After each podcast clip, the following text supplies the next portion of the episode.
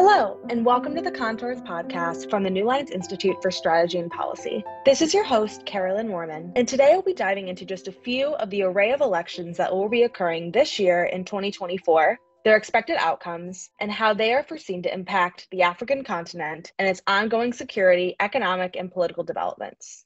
I am joined by Kwangu Liwewe, the Africa editor at the New Lines magazine. She has a long and impressive career in journalism, specifically in reporting on African current affairs. She previously was the West Africa bureau chief for the E News Channel Africa and the host of Africa 360, a current affairs program broadcasting throughout the continent. She currently produces and presents a daily 10 minute segment for the radio station HOTFM in Lusaka, Zambia, called The African View with Kwangu Liwewe in the morning show, which highlights Africa's top stories of the day. She also produces a weekly current affairs show called Beyond the Headlines, which discusses Zambia's topical stories. 19 African countries will be having elections in 2024, and we're going to discuss a few as we go through chronologically a couple of these elections and what to expect. Kwangu, I'd like to start with Mali. We know that they were supposed to be having presidential elections this month, February, and they were announced to be indefinitely postponed last September due to, quote, technical reasons. And I think it's important to note that Colonel Assimi Goita led a second coup in 2021 after the initial one in 2020 because the transitional president had begun to organize elections in line with the original date of February 2022. So I'm wondering, first of all, is your outlook that these elections are ever going to happen?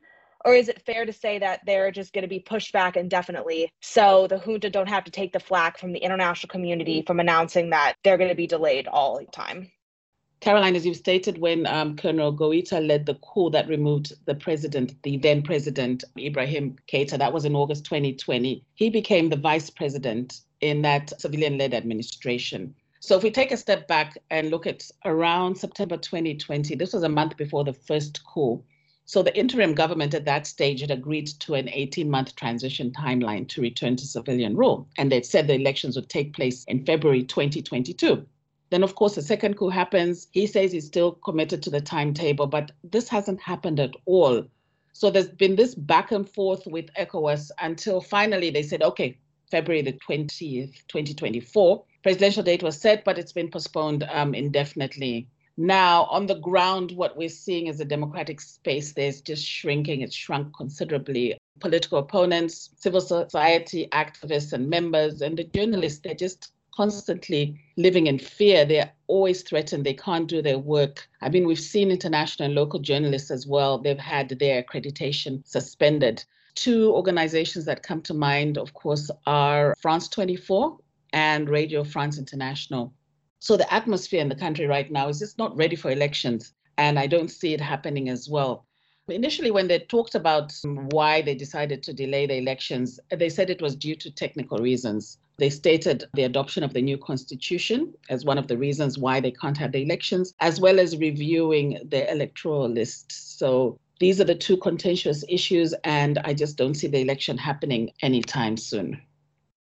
So we know that since the coup, the subsequent coups have occurred in Mali, a lot of the regional institutions, such as ECOWAS and the UN, such as the international community, have been putting a lot of pressure on the junta in Mali to engage with elections. And you've just said that they're postponed, and the junta have been taking steps within the country to limit press freedom and to really hamper down human rights. And so, do you think while we continue to wait for these elections that you said you don't think are going to occur in the immediate future, that the junta is going to be making political steps towards, for example, distancing themselves from ECOWAS and these other regional institutions, and then moving closer to countries such as Niger and Burkina Faso that the junta have begun to develop relationships with since the coup.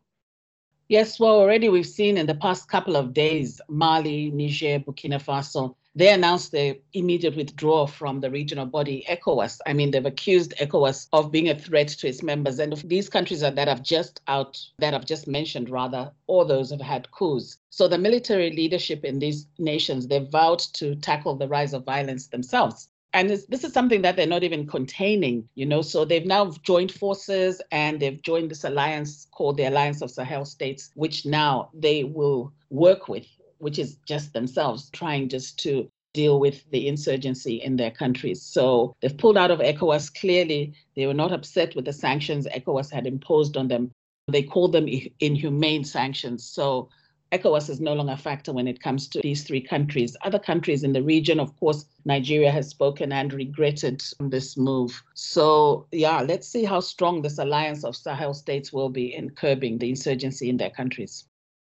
And of course, with the coup in Mali and the ones that you mentioned in Niger and Burkina Faso in the last couple of years, there's been a lot of attention on just democracy and democratic backsliding in West Africa. Okay, so I'd like to now move to Senegal, where presidential elections were supposed to be happening at the end of this month. And Senegal has had many positive trends towards democracy since 2000, and it was understood that these elections would widely continue this trend. That was until a couple days ago when President Sall called off these elections three weeks before they were supposed to happen because he's saying that a dispute between the Constitutional Council and some members of parliament needs to be solved first. And a bill passed yesterday, February 5th, that by a slight majority in Senegal's parliament that allows Sall to stay in office and extend his tenure for the time being. We have opposition obviously protesting, civilian protesters clashing with riot police. Kwangu, how are you perceiving this situation? Are you worried? What should we be paying attention to? And what is this dispute between the Constitutional Council and Parliament?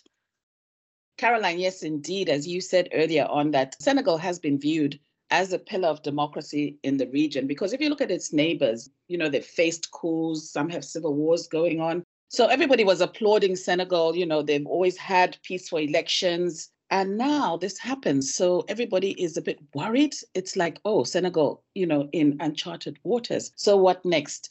The situation on the ground is tense. I mean, you've seen the protests that's been happening. They cut off the internet the other day. And his mandate, Macky Sall, the incumbent president, his mandate has been extended. But very worrying, especially for a region like that, because really, I mean, this is feeding into what we have seen happen in the other countries Mali, Burkina Faso, Niger. We've seen coups happen there in the region. And all this comes from the impatience of the people in the countries, the intolerance. And of course, remember, Africa's got a very youthful population. So that's one to watch. There in Senegal, the youth are really backing Ousmane Sonko, who has been barred from taking part in these elections. So they're really agitated. So this is something that needs to be watched closely. Yes, it's not a coup, although the opposition is terming it as a constitutional coup. It's not a coup, but we need to watch the security situation on the ground there. It's very worrying. One more thing, Kwangu, before we move on to our next election of note. I'm wondering when we're looking at kind of the sway of the international community and a lot of these African regional institutions like ECOWAS, as we know, has been very, very active in trying to push back against this wave of authoritarian rule that's been happening with these coups in West Africa. What do you see as the role of these institutions like ECOWAS in kind of pushing Senegal to end this little problem and return back to the elections that are supposed to be happening this month? Well, ECOWAS seems to be, it appears to me to be a bit toothless. And this is following what's been happening in the West African region in the Sahel, which falls under them. As you are aware, Burkina Faso, Mali, Niger, all pulling out of ECOWAS because they complained about the sanctions and called them inhumane. Now, with this recent crisis in Senegal, we have seen them issue a very lukewarm statement. So, a lot of analysts don't have that confidence in ECOWAS in dealing with this issue. The AU as well issued a statement hoping that everything will normalize and elections will be held, calling for a conducive environment in which elections should be held, but not a strong enough message. A lot of people feel that the regional bodies, ECOWAS and the African Union, which is, of course, the continental body, do not have the teeth to bite when it comes to issues like this. Absolutely. And I guess that means that we'll all have to be watching this situation very closely and paying attention to updates and how this unfolds and reacts to more of the challenges with democracy in the region. And with that, I'd like to move on to Rwanda and their upcoming elections in July, both presidential and legislative. President Paul Kagame is expected to win, and we know his party's been in control of power since the Rwandan Civil War in the 90s. And his party commonly uses tactics such as intimidation, arrests, and even judicial actions to bar opposition candidates from challenging the RPF's role as the leading party. Is it too simple to assume that this trend is going to continue this year, or do you foresee some kind of change to this? Well, yes, if you look at the history or what's been happening since the genocide, yes, Kagame only became president in the year 2000, but prior to that, he was still the leader in Rwanda. And if we look at the last election, that was 2017, he won with more than 98% of the vote. So, you know, that's almost 99% of the poll. And a lot of independent observers, they just said that process was marred by political intimidation. They also complained about the registration process. And they just said that election was fraudulent. It's, I mean, it's surprising that someone can win by such a margin, almost 99% of the vote. But over the past two decades, during the elections that have been held in that country, there's been a lot of smear campaigns, a lot of intimidation, and disappearances and targeted killings. This has generally characterized Rwanda's political space, especially in run up to elections. If we focus on the last election, which we've just talked about in 2017, Kagame then faced his opponent was a gentleman called Frank Habineza. He's from the Democratic Green Party. In that election, he just won. Well, I said Kagame got 98 to 99%, so he won 1% of the vote. And his party has only two seats out of 53 seats in Rwanda's lower house, that is in the Chamber of Deputies. So it just shows that, and he's standing again in this election. Another contender who will not be standing in this election is a lady called Victoire Ingabire. She's been barred from running due to arrests, previous arrests. I mean, she was imprisoned and she served about eight years in prison. She only came out when she was pardoned in 2018. She was arrested and charged for inciting divisions and conspiring against the government. So that's on the domestic front. So we're just seeing his opponents and even their likely chances. Well, I said Victoire is out of the picture. Frank Habineza won 1%. I don't see him winning much more this time around. On the international scene, when we look at Rwandans, for instance, those living in exile, I mean, they've been facing attacks. They've been complaining about how, even though they live in exile, they're being targeted apart from being attacked, others have actually been killed. So Rwandans, both at home and abroad, are just they don't speak out, you know, very openly. They they practice self censorship and they live in constant fear. Even when you go to Kigali, I've been to Kigali a couple of times. You don't speak openly about what's happening in the country because they won't even answer you, the Rwandese themselves, and because they don't know who's around, they don't know who's eavesdropping, and you know they fear for their lives. There's just that climate of fear in the country. So even during election, we don't expect people to debate the issues of what's happening in the country openly because they're always watching over their shoulder. So there's that climate of fear in the country. So I don't see that changing in the run up to this election as well. I think it's Rwanda is a very interesting case because you have, of course have a country that is seen as kind of a jewel in its region as a very fast developing economy, pretty stable government, of course, compared to neighbors like the Eastern DRC. And it's seen as having a relatively close relationship with the West, of course, with countries like England, with the US. Yet it has election pasts like what you've just mentioned, where lots of tactics such as intimidation, arrests, etc., even going after Rwandans living abroad. And so I'm wondering, Kwangu, how you kind of understand the Rwandan government to straddle this fear of kind of being friends with the West, but also kind of using these very non democratic principles and withstanding that pressure to conduct correct elections. I mean, it's amazing how the West is silent when it comes to Rwanda. It makes one wonder if it's their guilt because during the genocide, they turned a blind eye to what was happening during the genocide. Because, yes, Rwanda is hailed as, you know, a country that is doing so well if you go to the capital, people talk about how clean it is and how beautiful it is. If you talk about its internet connectivity, you know, it's one of the best in East Africa. Even just to apply for a visa, a business visa, it's, you know, one of the countries where, you know, it takes minutes or it takes not as tasking as applying for a business visa in African countries. It doesn't take that long when you want to apply for one in Rwanda. So it's given this really good picture. And I've already painted for you the other side of Rwanda. But it's just amazing that the West is quiet about it. If you look at even the recent discussion about the asylum policy with the United Kingdom that has gone to court several times in the UK. This is about the UK sending asylum seekers to Rwanda to have their asylum applications processed there. I mean, it has come out very strongly that Rwanda is not a safe place to send these asylum seekers. And yet the government, the UK government, still wants to send the Conservative Party's government, led by the Conservative Party, still want to send asylum seekers to be processed in Rwanda. And it makes you wonder why does Rwanda appear to be a darling of the West? And yet, time and time again, people have come out in the open and shown how the democratic space has dwindled, if at all it even existed in that country. So it does beg the question of why it is a darling of the West. And along that same line of analysis, it's specifically interesting why it's a darling of the West when it comes to the Eastern DRC, as I mentioned.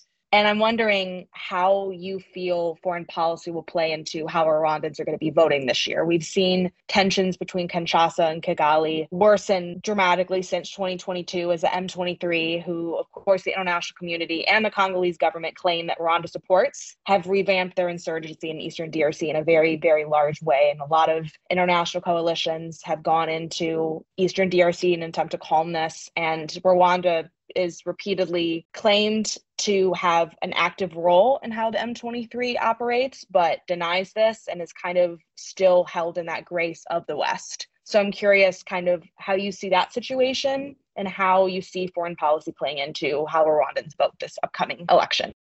It'll be interesting to see how Rwandans vote in terms of this conflict if at all, it'll have a bearing on how they vote in this poll. I mean, the DRC recently held elections. That was in December last year. And there, the atmosphere was really, really tense during the run up to elections. And sometimes it was violent as well. But amid all of this, I mean, there's that war happening with the M23 rebel group. And President Tshisekedi, on his campaign trail, he made several references to the M23 rebels, who he said is being backed by Kigali. And then he even said that if he was re elected and Rwanda continues back backing the M23 rebels, he would go to parliament and ask for them to authorize a declaration of war. So we could see that Tshisekedi, during the campaign, spoke a lot about this because, of course, it was one of the sticking points in the run up to election. The DRC is going, especially in the east of the country. There's so many atrocities happening there. But it'd be interesting to see if this is going to be a talking point in the election that's happening in Rwanda and whether Paul Kagame will even touch on it. Remember that the DRC is the one who's bearing the brunt of this war. They've had about 7 million displaced and thousands have killed. But on the flip side, Kigali is also blaming Kinshasa for backing the democratic forces for the liberation of Rwanda, the FDLR. So let's watch and see if Kagame is even going to talk about this in his campaign trail. But I highly doubt it because, as I've said, the DRC are the ones who are bearing the brunt of this war. And that's why it was one of the talking points for President Tshisekedi, who has been re-elected. And let's see how this is going to pan out now with this fight against the M23 rebel group. And now that we've touched on Rwanda, I'd like to turn lastly to one of, again, one of the many countries that's going to be facing elections in Africa this year, which is South Africa. We know that they're going to be facing general elections for the National Assembly and the legislature in each province from May through August. And in the past, the African National Congress, the ANC, has dominated pretty much every South African election since the 90s. But some believe that this won't be the case, and perhaps minority parties like the Economic Freedom Fighters and the Democratic Alliance will stand a chance. And so, Kwangu, I'm wondering what has caused the ANC's popularity to decline, and what role does the party's rumored internal divisions play in this decline of power? Okay, so their last election, South Africa's last election, was in 2019, and then the ANC got 57.5% of the vote. Now, you're asking what has led to a decline in their popularity. If you look at what's going on in the country now, President Cyril Ramaphosa has basically failed to keep the lights on. And when I talk about keeping the lights on, I'm talking about load shedding and power outages. The country has been going through this problem for a couple of years, and it's really adversely, of course, affected the economy. It's chronic load shedding that's going on in the country. And a lot of South African nationals have been affected by this, and they're very upset about this. And it's also that apart from the load shedding, we've also seen corruption within the ANC ranks, within the ANC top leadership. So that has also really annoyed their followers in the country. Apart from corruption, as well, we can look at the poverty levels in the country and just looking at how the division between the rich, the haves, and the haves not continues to widen. So, all these things is what's really affecting South African citizens when apartheid ended and they had their first democratically elected president, Nelson Mandela, you know, there was so much optimism in the country that things would get better for the Blacks. And this simply hasn't happened. It's only happened for a few, and those few are politically aligned to the ANC. And people are watching all of this. And that's why the ANC has lost its popularity. Currently, the internal divisions in the party, just recently, former President Jacob Zuma said he will not support the ANC. And that he was going to support a newly formed party. And now he has been suspended from the party.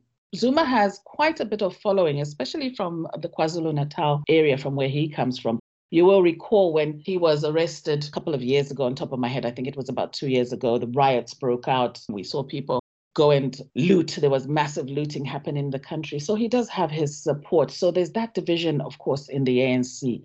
Then you mentioned, of course, the EFF, which is the Economic Freedom Fighters. That's a breakaway party led by firebrand Julius Malema. His popularity, of course, is that he's advocating for the expropriation of land without compensation. Give the blacks back their land and do not compensate the whites. He's also talking a lot about nationalization of the industry. He's talking about building more homes, mass house building. So, I mean, these are the messages that the people in South Africa want to hear.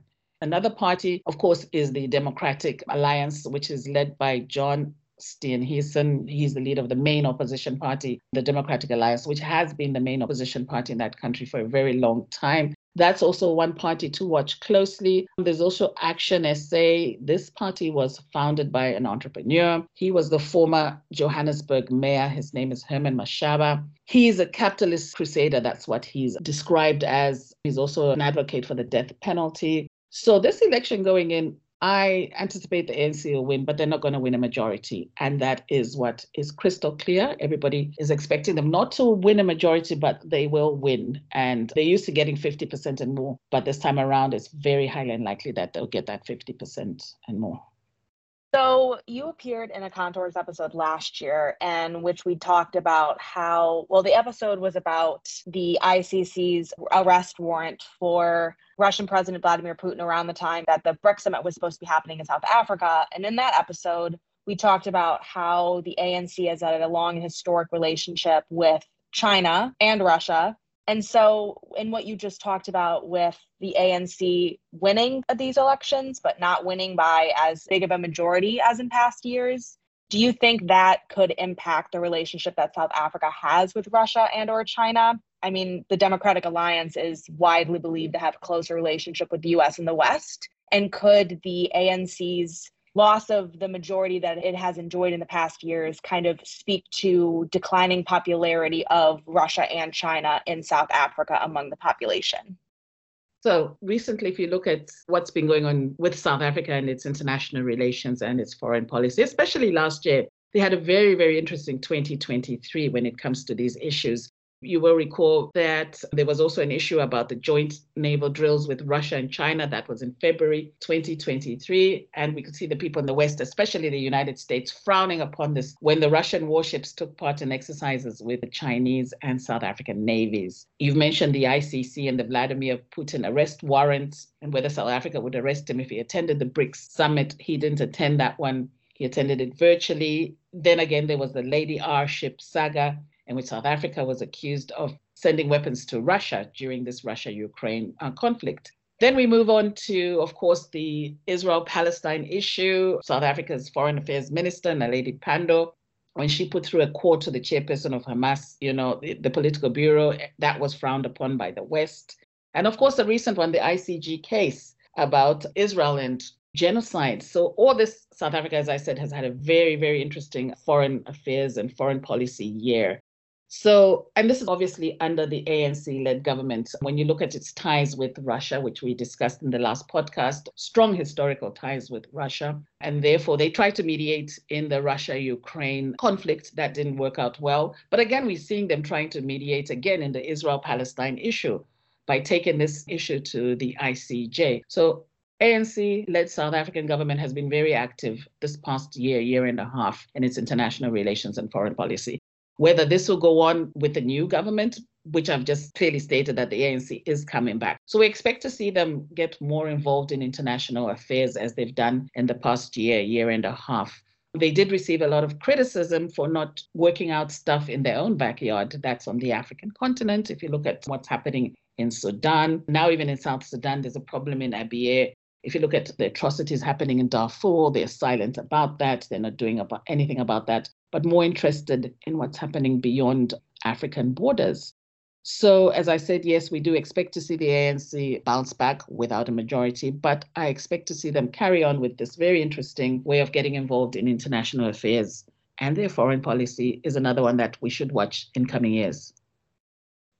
Absolutely. And I think it would be very pertinent to end this episode by talking about larger trends that you think will appear in the African continent. With through all of these elections, thinking mainly great power competition, anything with strategic competition, minerals, anything along those lines, if you can think of any trends of note that you'll be watching throughout this year as all of these countries head to the polls. As I said earlier on, when I was talking about Senegal and Mali, and the elections, there seems to be a common theme, which is very worrying actually, a common theme running through African elections, which is stifling the media, opposition complaining, civil society activists complaining. We had elections last year in the DRC, Zimbabwe. These are the ones that come to my mind. These are the constant complaints we always get. And surprisingly enough, if you look at South Africa, which we've just been talking about that's a shining example for the continent. In South Africa, we don't hear about those complaints about stifling the media, opposition complaining, tax on media, no free airwaves, you know, registration problems for voters, ballot papers arriving late. These are the things we hear about on the continent in and out during the election period, an unlevel playing field. And it's worrying that these themes keep on coming up when it comes to elections on the continent. So that's of a great concern. And I just wonder when we'll be able to sort that out. I know it's a continent of 54, 55 countries, each have their own unique ways of doing things, but it's a common thread which should be stopped and which should be tackled.